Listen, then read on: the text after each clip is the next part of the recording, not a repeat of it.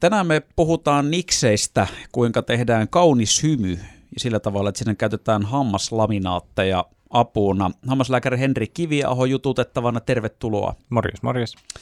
Ekana, mikä on hammaslaminaatti? Laminaatti varmaan monille tutumpi lattiasta. Niin, eli laminaattihan on tällainen, että sillä pinnotetaan se hampaan näkyvä osa. Ja se oikeastaan pysähtyy siihen, että siinä tehdään pieni tota, hionta siihen näkyvälle pinnalle ja laitetaan sitten siisti pinta tilalle, että se ei ole kovin montaa milliä paksu. Mutta eli siis siinähän on sama idea käytännössä kuin sitten lattiassa olevassa laminaatissa, kun ajattelee, että siellä on se joku betoni alla, niin se laminaattihan käytännössä on se koriste, se pieni ohut kerros siinä Niin, päällä. käytännössä joo, että se on lähinnä voisi sanoa pelkästään koristeeksi laminaatti. No missä tapauksissa ja miksi sitten tätä hammaslaminaattia käytetään? No laminaatti on aika hyvä sellaisessa tapauksessa joku synnynnäinen kehityshäiriö esim. kiilteessä, että se ei näytä se hammas siistiltä, niin sillä saadaan siihen tasainen upean näköinen pinta. Tai sitten jos jossain tapauksissa on sellaisia paikkauksia, mitkä tulee siihen näkyvälle pinnalle silleen, että halutaan siitä mahdollisimman aidon näköinen, niin silloin se onnistuu tuollaisella oikein hyvin. Onko se sitten semmoinen ikään kuin yksi palanen, mikä siihen laitetaan yhdelle hampaalle? Ja onko se aina, peittääkö se sen koko hampaan vai onko se, voiko se olla vaan sitten niinku tietyssä ihan semmoinen tosi pienenkin kokoinen siivu sitä hammaspintaa, mikä näkyy ulospäin? No laminaatissa kyllä peitetään se koko hammas, että silleen saadaan se siisti lopputulos siihen, että jos me laittaisiin pieni pala siihen, niin sitten siinä näkyy saumoita ja tällaisia, että se on ihan kaikki sitä hampaasta, mikä näkyy siinä etupinnalla, niin pinnotetaan sillä laminaatilla.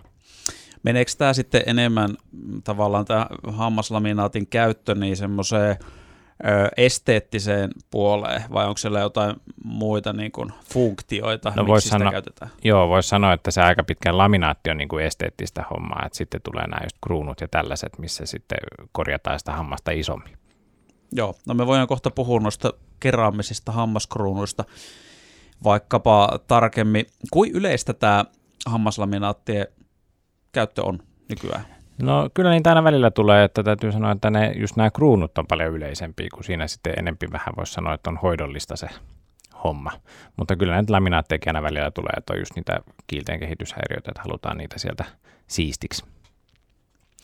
No nyt kun se on mainittuna tässä se kruunuasia, niin eli siis puhutaan tämmöisistä keraamisista hammaskruunuista. Kerroko tarkemmin vähän, että mitä se tarkoittaa?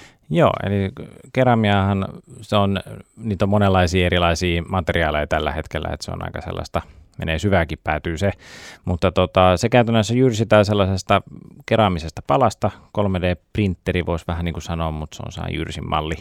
Se tota, muotoilee sitä hampaan näköisen ja sitten se on niin kuin yhtenäistä kiinteää palaa se koko kruunu siinä.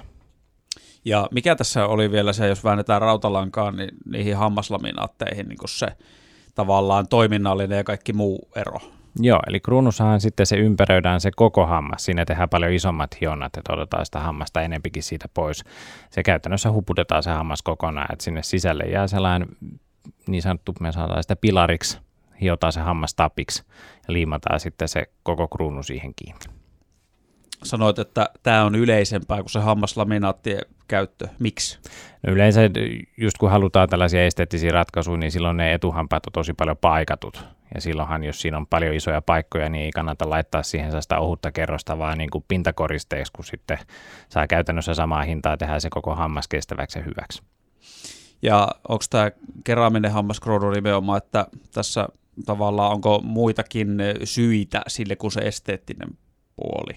Joo, se on oikeastaan sitten, että jos se hammas ei kestä enää muuten, niin sille saavutetaan ihan erilainen kestävyys kuin näillä muovipaikoilla.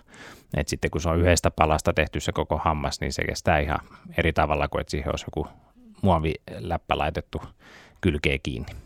Tuleeko tämä sitten tarkoitukseen tämä hammaskruunun asia, jos on tullut joku isku tai tämmöinen yksittäinen eh, aiheuttava syy sille, minkä takia siinä hampaassa on jotain paikattavaa, korjattavaa, vai on- onko tämä sitten niin kuin yleistä kulumaa enemmän? Ihan just jos on reikiintynyt pahoin, tai sitten jos ajatellaan, että on vaikka ihan hammas katkenut juureksi. Jos se juuri on hyvä kuntoinen, niin me voidaan siihen rakentaa sellainen tappi ja sitten laittaa siihen tota kruunu päälle, niin saadaan palautettua se hammas sinne, ettei tarvitse ihan implanttiin vielä mennä.